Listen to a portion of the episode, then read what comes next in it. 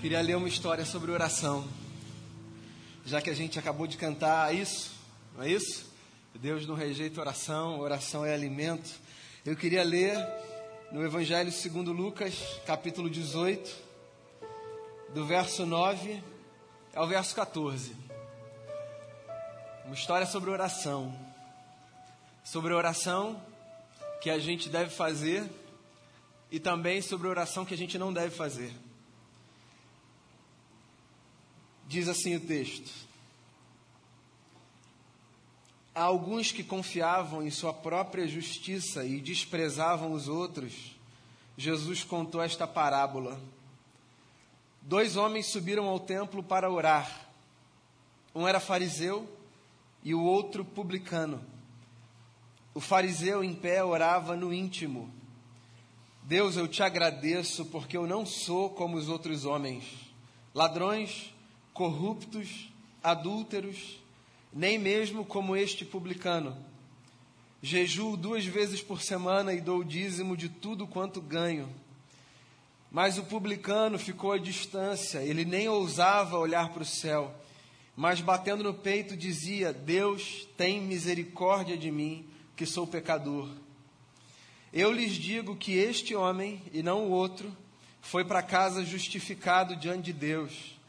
Pois quem se exalta será humilhado, e quem se humilha será exaltado. Quando você estiver diante das histórias contadas por Jesus, lembre-se de fazer a si mesmo duas perguntas antes de ler a história. Primeira delas, a quem Jesus contou essa história? Segunda delas, por que Jesus contou essa história? As histórias que Jesus contava não eram histórias aleatórias, sabe, que surgiam no vácuo. Elas eram resultado de percepções que o mestre tinha. Ou porque estava diante de alguém que vinha com um questionamento específico, ou porque estava diante de alguém que representava uma figura específica. E aí Jesus contava histórias para provocar na consciência das pessoas uma espécie de choque de realidade às vezes para fazer as pessoas perceberem, por exemplo, que a impressão que elas tinham sobre a vida estava completamente desconectada da realidade. Às vezes para levar as pessoas a se questionarem sobre as suas próprias certezas. Como se o mestre fizesse o seguinte: colocasse um, uma, pequena, uma pequena bomba no colo das pessoas, sabe, e permitisse que aquela bomba ia explodindo ali, simbolicamente, provocasse uma espécie de caos que reorganizasse as coisas. Por que Jesus contou as histórias que contou? E a quem Jesus contou as histórias que contou? Por exemplo, aqui nesse texto que eu li, Lucas diz para gente que Jesus contou essa história a alguns homens que confiavam em sua própria justiça e que desprezavam os outros. Esse foi o motivo da parábola do fariseu e do publicano.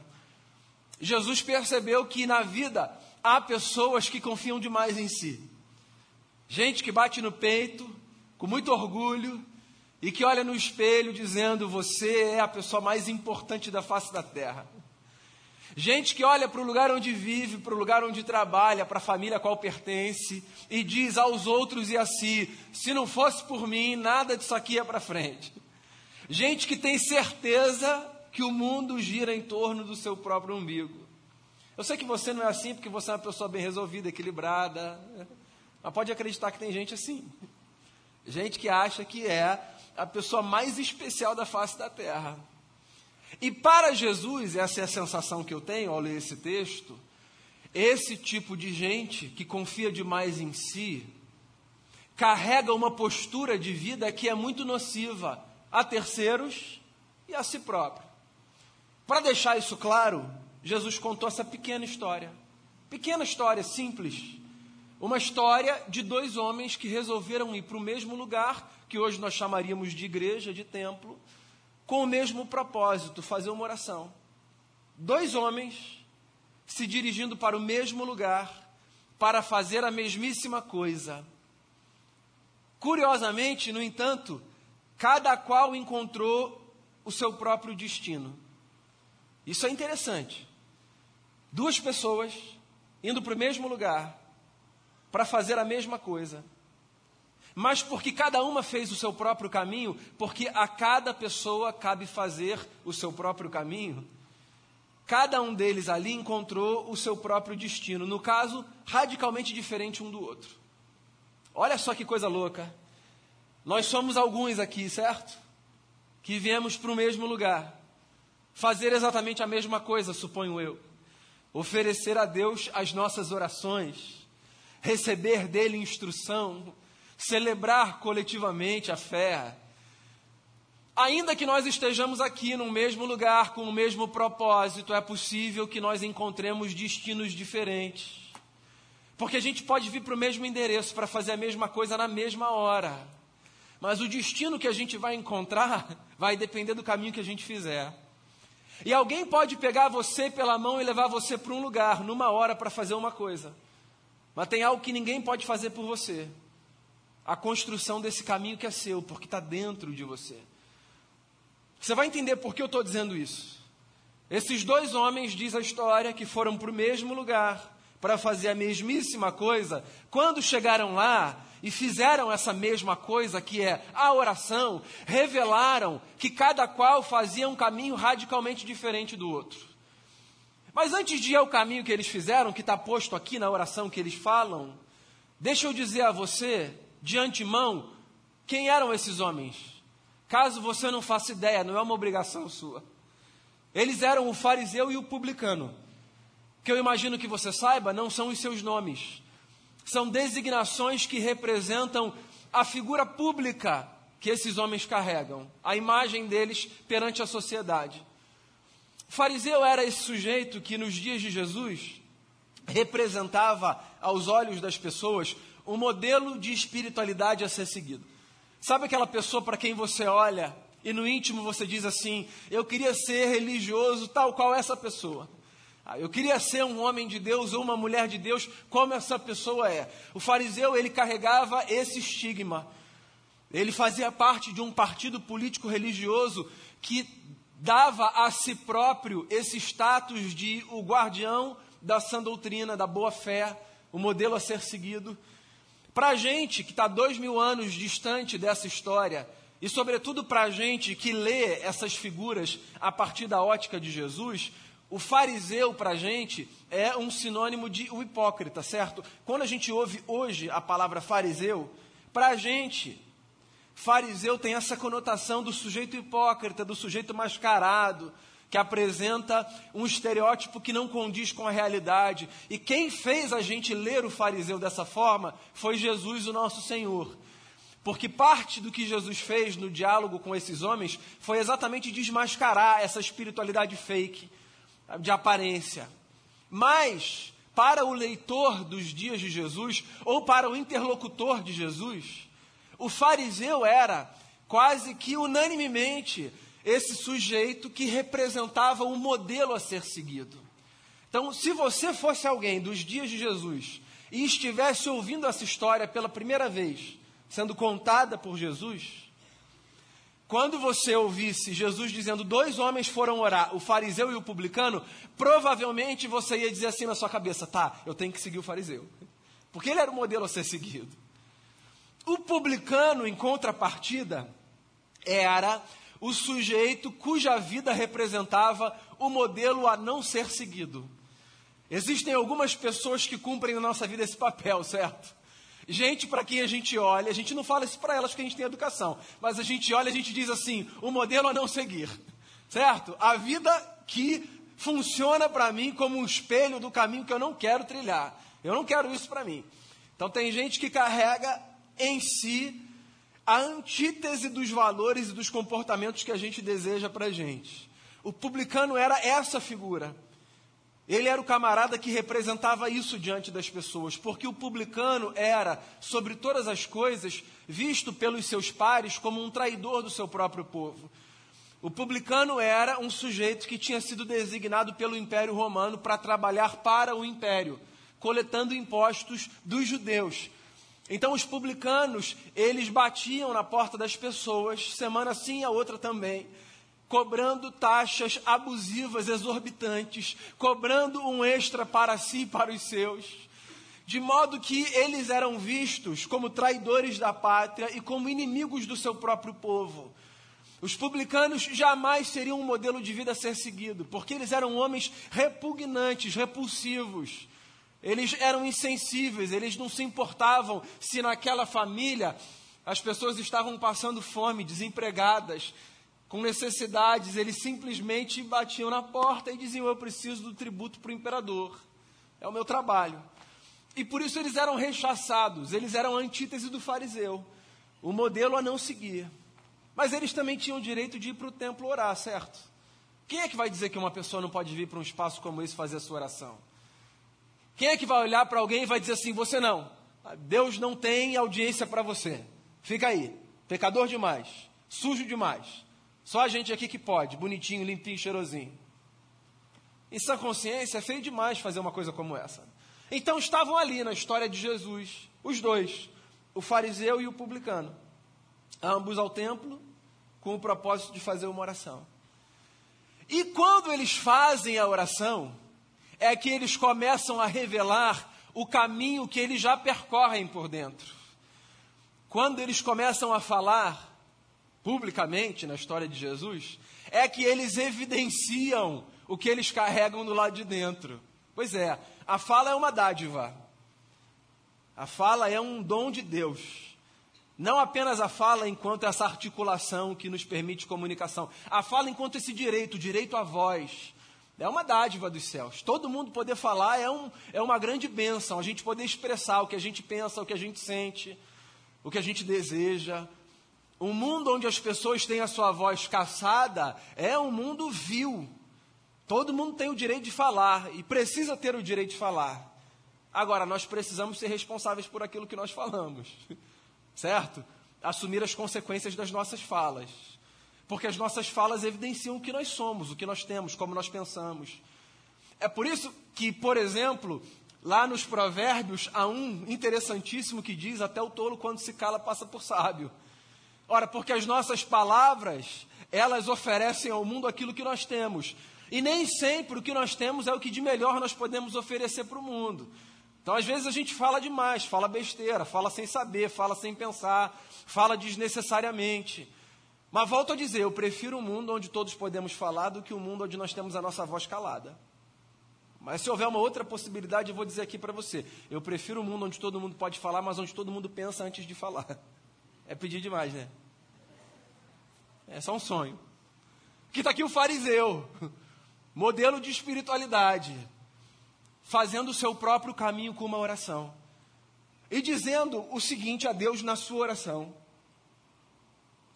Deus, eu te agradeço, porque eu não sou como os outros homens, ladrões, corruptos, adúlteros, e nem mesmo como esse publicano.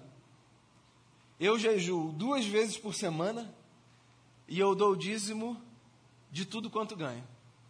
Eu fico imaginando o final dessa oração, esse camarada dizendo: Deus, esse cara sou eu. Que cara, né? Que camarada, cara. Senhor, quero te agradecer. O senhor está vendo essas pessoas aqui todas sentadas? Sou nada como elas. Eu faço nada de errado. Tem gente aqui que rouba, tem gente aqui que adultera, tem gente aqui, deixa eu ver aqui, que eu não consigo nem acompanhar esse script, é tão repugnante. Eu não sou, tem um inclusive, senhor, que eu vou apontar. Eu não sou como ele. Aí aponta para o publicano que está do lado. Eu dou o dízimo de tudo quanto eu ganho. Eu jejuo duas vezes por semana. Sou eu, senhor, Daniel, Leite Guanás de Miranda. CPF, senhor quer? E eu fico imaginando o camarada se deslocar da sua casa, ir para o templo, que para a cultura daquela gente era o lugar onde Deus estava.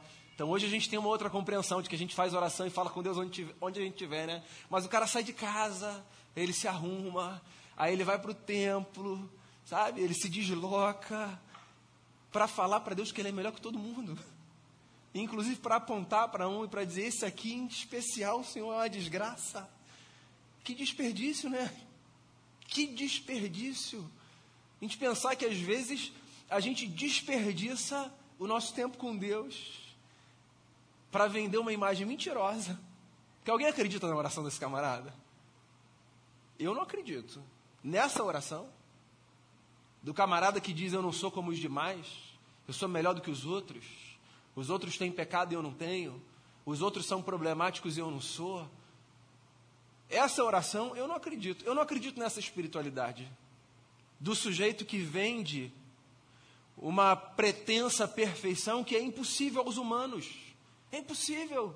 E o cara está ali, e o que é mal loucura, ele não está ali se vendendo perfeito para os outros. Porque a gente se vender perfeito para os outros, tem até quem compre. Tem até quem compre. Tem gente que acha mesmo. Sabe que os outros, que há entre os outros aqueles e aquelas que atingiram uma espécie de perfeição. Tem gente que consegue seduzir o outro com a máscara que veste de uma tal forma que faz o outro acreditar que ele é perfeito e perfeita. Eu me lembro de uma frase do Milor Fernandes, que eu acho que cabe bem aqui. Quão admiráveis são as pessoas que nós mal conhecemos. Não é isso? A distância, atrás da máscara. Todo mundo pode ser o sujeito perfeito. Agora, quando a gente se aproxima, mínimo que seja, você acredita na perfeição de alguém? Não funciona, não existe. Esse modelo de espiritualidade do sujeito que diz assim: pode olhar para mim, sabe, porque do alto de uma integridade incorruptível, 24 horas por dia, 7 dias por semana, 365 dias por ano, eu posso servir de modelo para vocês, pecadores. Esse sujeito, não perca o seu tempo. Não perca o seu tempo. Não perca o seu tempo precioso acreditando em histórias impolutas, perfeitas, incorruptíveis, porque essas histórias não são o melhor modelo de vida para a gente. E mais, não perca o seu tempo tentando construir essa personagem que tenta fazer com que os outros e com que Deus acredite que essa história é verdadeira. Porque esse camarada que está falando para Deus as coisas que ele é, a beleza que ele tem, e a diferença que há abissal entre si e os outros, esse cara não entendeu o Evangelho de Jesus Cristo.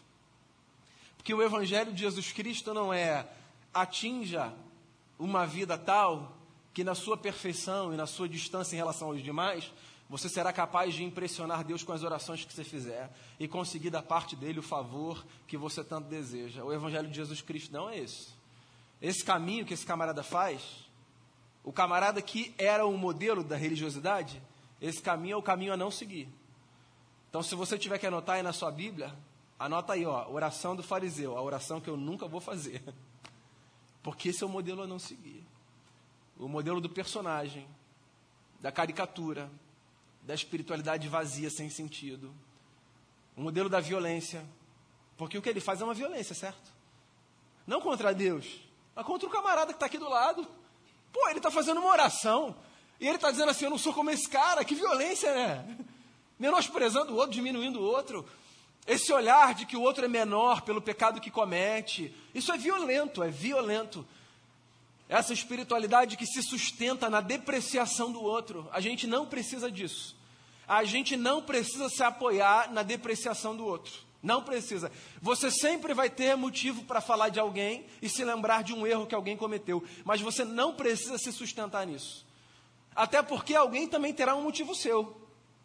Porque todos temos motivos suficientes para que nos ancoremos neles, sabe? Para que eles sejam, assim, à medida que nos distancia de quem está lá caído, ou para que soframos desse mal, de vermos os outros mantendo uma distância em relação a nós, porque no nosso erro nós fomos acachapados, diminuídos, destruídos, e tem alguém se valendo dessa situação para mostrar que não é como nós somos. Eu não sei. Eu gosto mais da oração de um outro fariseu, que depois se converteu a Jesus de Nazaré. Seu nome era Saulo, virou Paulo. Numa das suas cartas, ele escreve, e não é falsa modesta, ele diz assim: Senhor, dos pecadores eu sou maior. Dos pecadores eu sou maior. Não é falsa modéstia. É sabedoria para a vida. A vida só avança se no mundo eu encarar aquele que eu vejo no espelho como o principal dos pecadores, porque se os outros forem os maiores pecadores na minha análise da vida, eu sempre vou achar que eu tenho razões suficientes para esmagar as pessoas quando elas cometerem qualquer erro contra mim. Então está ali o fariseu, religioso, confiando em si, dizendo: Senhor, eu sou esse cara, eu sou esse cara. É um caminho, escolha sua. Do lado dele tem um outro camarada aquele contra quem ele cometeu violência. Que diferente do fariseu, na história de Jesus, assume inclusive corporalmente uma outra postura. Ele fica distante, ele não consegue olhar para o céu e ele faz uma oração. Assim como o fariseu fez uma oração. Só que radicalmente diferente da oração do fariseu. Ele diz assim: Senhor, enquanto bate no peito: Tem misericórdia de mim, porque eu sou pecador. Oração simples, oração pouquíssimo complexa, mas suficiente para a gente manter o nosso coração no lugar que a gente precisa manter todos os dias da nossa vida. Se você tivesse a possibilidade de fazer apenas uma oração por todos os seus dias, se você me permitir aqui me atrever a dar um conselho a você, eu diria a você, faça essa oração todos os dias da sua vida. Se só fosse a você permitido fazer uma oração, se Deus dissesse assim, ó, você escolhe uma oração, você vai fazer ela pelo resto da sua vida. Eu diria a você, faça essa oração. Senhor, tenha misericórdia de mim, porque eu sou pecador. Essa oração é a oração que coloca o nosso coração no lugar correto essa oração é a oração que coloca a nossa cabeça no lugar correto. Essa oração é a oração que regula as nossas relações na medida correta. Porque é a oração de quem está assumindo duas coisas: a instabilidade da sua condição, eu sou pecador, ponto. Eu não estou aqui pretendendo ser um santo, e santo no sentido caricato, porque santos todos somos, mas não nesse sentido caricato no sentido de que nós podemos viver uma vida separada, diferente. Então ele não está pretendendo ser a caricatura de um homem perfeito, e ele está rogando a Deus por aquilo que todo mundo mais precisa, que é misericórdia. Porque eu não preciso aqui vestir uma máscara de profeta com dom de revelação para dizer para você o seguinte nessa manhã: Ei, você que está aqui, aqui embaixo, na galeria ou na sua casa, você precisa da misericórdia de Deus, porque Deus está me falando. Eu não preciso, não preciso ir por aí. Não preciso conhecer sua vida, nem receber nada sobrenatural para dizer assim, ó, de tudo que você precisa, não tem nada que você precisa mais do que da misericórdia de Deus. Porque isso é o que a gente mais precisa na vida, a misericórdia de Deus. E a misericórdia de Deus é esse ambiente divino no qual a gente renasce. A misericórdia de Deus é essa disposição divina de possibilitar que a nossa vida se reapresente mesmo diante dos nossos piores erros. A misericórdia divina é essa disposição do eterno de se colocar em compaixão no lugar da nossa miséria. Então Deus nos visita ali. Clamar por misericórdia é o que de melhor a gente pode fazer. Por quê? Porque clamar por misericórdia protege a gente de fazer o pior caminho que a gente pode fazer nessa vida, que é o caminho de quem confia em si mesmo. Lembra por que, a história foi contada? A história foi contada porque Jesus percebeu que algumas pessoas ali confiavam demais em si. E o antídoto para a gente não cair nesse engodo de confiar demais na gente é a gente manter na nossa consciência a lembrança constante de que de tudo que a gente precisa, o que a gente precisa mais é da misericórdia de Deus, porque é ela que sustenta a gente todos os dias. Eu não estou dizendo que não haja virtudes em você. Não estou dizendo isso. Eu não estou dizendo que não haja em você coisas das quais você possa se orgulhar e deva se orgulhar. Eu não estou dizendo que você nunca pode bater no peito, porque há realizações que são suas. Há conquistas que são resultado do seu suor, do seu trabalho, do seu empenho, da sua disciplina, do seu esforço, da sua perseverança. Não é para você construir uma espiritualidade antagônica à do fariseu, no sentido de que esse cara fez do seu umbigo o centro do universo e há outro que faz da sua miséria a única razão de ser. Posso dizer um negócio para você? Eu também não acredito nessa espiritualidade da autocomiseração, desse negócio que a gente só se percebe miserável, desgraçado, esse negócio que que faz com que as pessoas acreditem que a espiritualidade está nessa nesse flagelo o tempo todo, sabe, nessa autopunição. Eu também não acredito nesse negócio. A gente é um misto de duas experiências, de homens e mulheres que carregam a dignidade de Deus e nada vai roubar isso da gente. Então todos nós temos virtudes, porque todos nós fomos criados à imagem e semelhança de Deus, e de gente que luta com a maldade, com o pecado, com os problemas, Todos somos assim e seremos assim até o dia de Cristo Jesus. Então, essas duas coisas no balanço nos compõem. Eu já citei essa historinha aqui diversas vezes, eu vou repetir, se você me permitir. Eu gosto demais, eu gosto demais de ler contos rabínicos, sabe? Os ditados de sabedoria das tradições de Israel. E esse é um que eu carrego no meu coração, porque eu acho que é muito útil. Que é um ditado que diz que todo homem devia caminhar com dois bilhetes, um em cada bolso. Num dizendo o mundo foi feito para você, e no outro dizendo você foi feito do pó, e saber a qual bolso recorrer em cada momento da vida é a maior de todas as sabedorias. Então, quando eu me achar demais, eu preciso tirar esse bilhete que diz assim: ó, você foi feito do pó. E quando eu me achar de menos, porque às vezes a gente também corre nesse mal, eu preciso tirar esse outro bilhete do bolso e dizer assim: ó, o mundo foi feito para mim. Porque essas duas leituras, elas servem como baliza para eu regular quem eu sou. Eu sou um pecador, mas eu posso ser alvo da misericórdia de Deus, porque Ele que me fez a sua imagem e semelhança é amor. E aí está aqui, o publicano fazendo essa oração: Senhor, tenha misericórdia de mim, porque eu sou um pecador. E aí, como é que o texto termina? O texto termina com Jesus dizendo assim: um voltou para casa justificado, o outro voltou para casa condenado. Como você já ouviu essa história diversas vezes, e como você já tem na sua cabeça, sabe, a figura do fariseu como um hipócrita e tal, para você esse desfecho de Jesus não é um desfecho surpreendente. Mas para o leitor do primeiro século, ou para o interlocutor de Jesus, essa história terminar desse jeito é uma subversão, é uma bomba que Jesus colocou no colo e que rearrumou a forma de ver as coisas.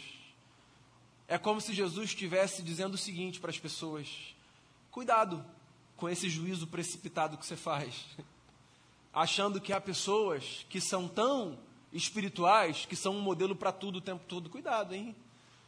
Sabe o fariseu? Que você acha que vai oferecer a melhor das orações? Ele é o modelo a não seguir, pelo menos nesse momento. E sabe o publicano, de onde você acha que nada pode vir de bom? Vê se você aprende com ele a oração que ele faz. Jesus está ensinando para a gente aqui a ter um pouquinho mais de cuidado e cautela com as análises precipitadas que a gente faz à distância. Sim, ouça o Milor. As pessoas que nós mal conhecemos, elas são muito admiráveis. A beleza da vida não está em tomar modelos à distância, a essa distância que permite que eles sejam idealizados, sabe? Nos dando a possibilidade de olhar para eles e dizendo assim: ah, fulano que está lá, preciso seguir aqui. Não, não. A beleza da vida está em nós construirmos histórias que, a despeito daquilo que a proximidade revela, nós possamos nos abençoar mutuamente, servindo de modelo um para o outro, às vezes no que fazer, às vezes no que não fazer. Com a lembrança de que nós não precisamos ser perfeitos para que nós sejamos uma inspiração para as pessoas, basta que nós sejamos humanos comprometidos com a santidade de Jesus. Você não precisa ser perfeito para se inspirar as pessoas. Você precisa ser humano. E quem é o humano que inspira as pessoas, segundo o Evangelho de Jesus? É o que abdica desse lugar de ser diante de Deus um personagem e diante do próximo um agente de violência. Seja diante de Deus quem você é.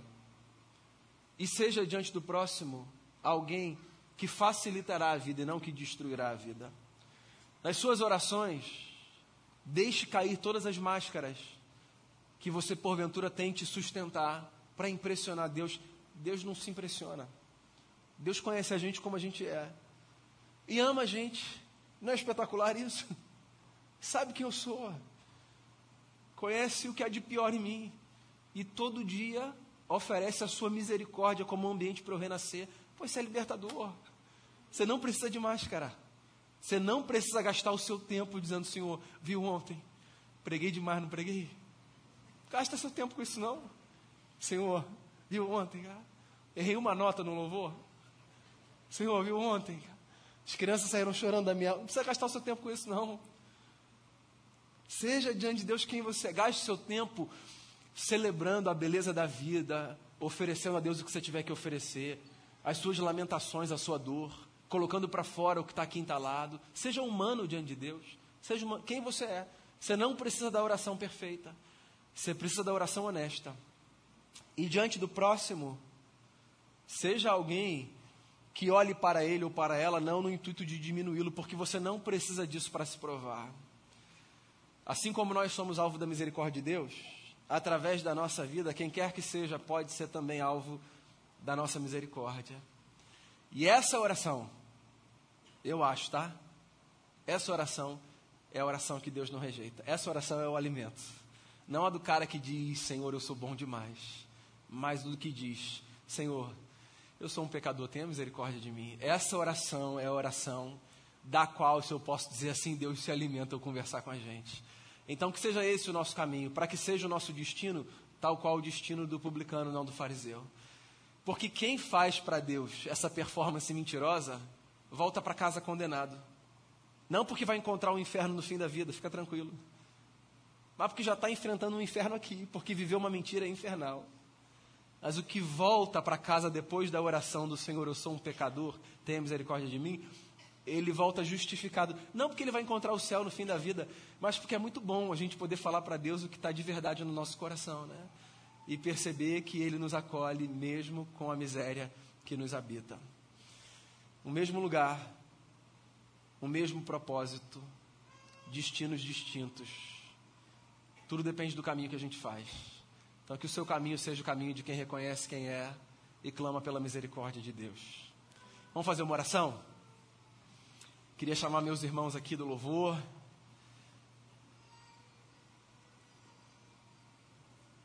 Queria que a gente fechasse com essa música que eles cantaram ainda há pouco.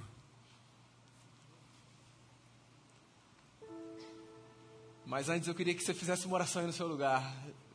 Depois a gente canta essa última oração tão linda. Mas eu queria que você fizesse uma oração aí. Você veio para o prédio, você veio para orar. Se coloca no lugar da história. Agora faça a sua oração. Sem máscara, sem necessidade de impressionar, só faça a sua oração. Você e ele.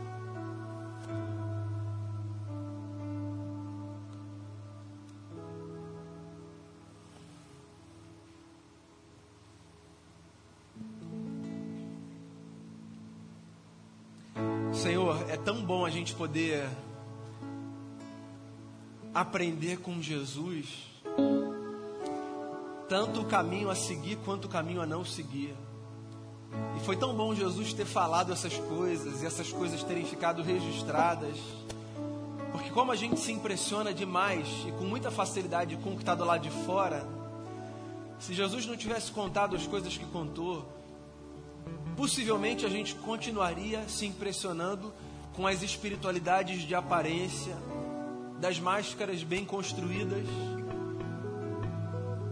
E a gente continuaria fechando os olhos e ouvidos para as espiritualidades daqueles que carregam em si estigmas. Gente para quem a gente olha e lá no fundo a gente diz assim: ah, daí nada pode vir de bom. Obrigado, Jesus, por inverter ordens por nos fazer silenciar juízos precipitados e por nos lembrar objetivamente que se tem uma oração que o Senhor acolhe, é a oração de quem reconhece que diante de Deus carece de misericórdia. Então, essa é a oração que eu quero fazer por mim, por cada irmão, por cada irmã, aqui pertinho, longe, onde estiver, hoje ou quando ouvir essa oração. Que a tua misericórdia seja sobre a nossa vida e que a gente se valha dela todos os dias para a gente renascer, para a gente refazer a nossa história. Que a gente se comprometa com a santidade do Senhor e com o desejo de viver a nossa trajetória humana, absolutamente humana, sendo puxado por esse compromisso de sermos como Jesus espera que nós sejamos. Que dia após dia a gente saiba fazer o caminho correto, de modo que o nosso destino não seja o da condenação, mas o da justificação. Eu coloco o nosso coração diante de Ti e peço acolha a nossa oração nessa manhã de domingo, em nome de Jesus.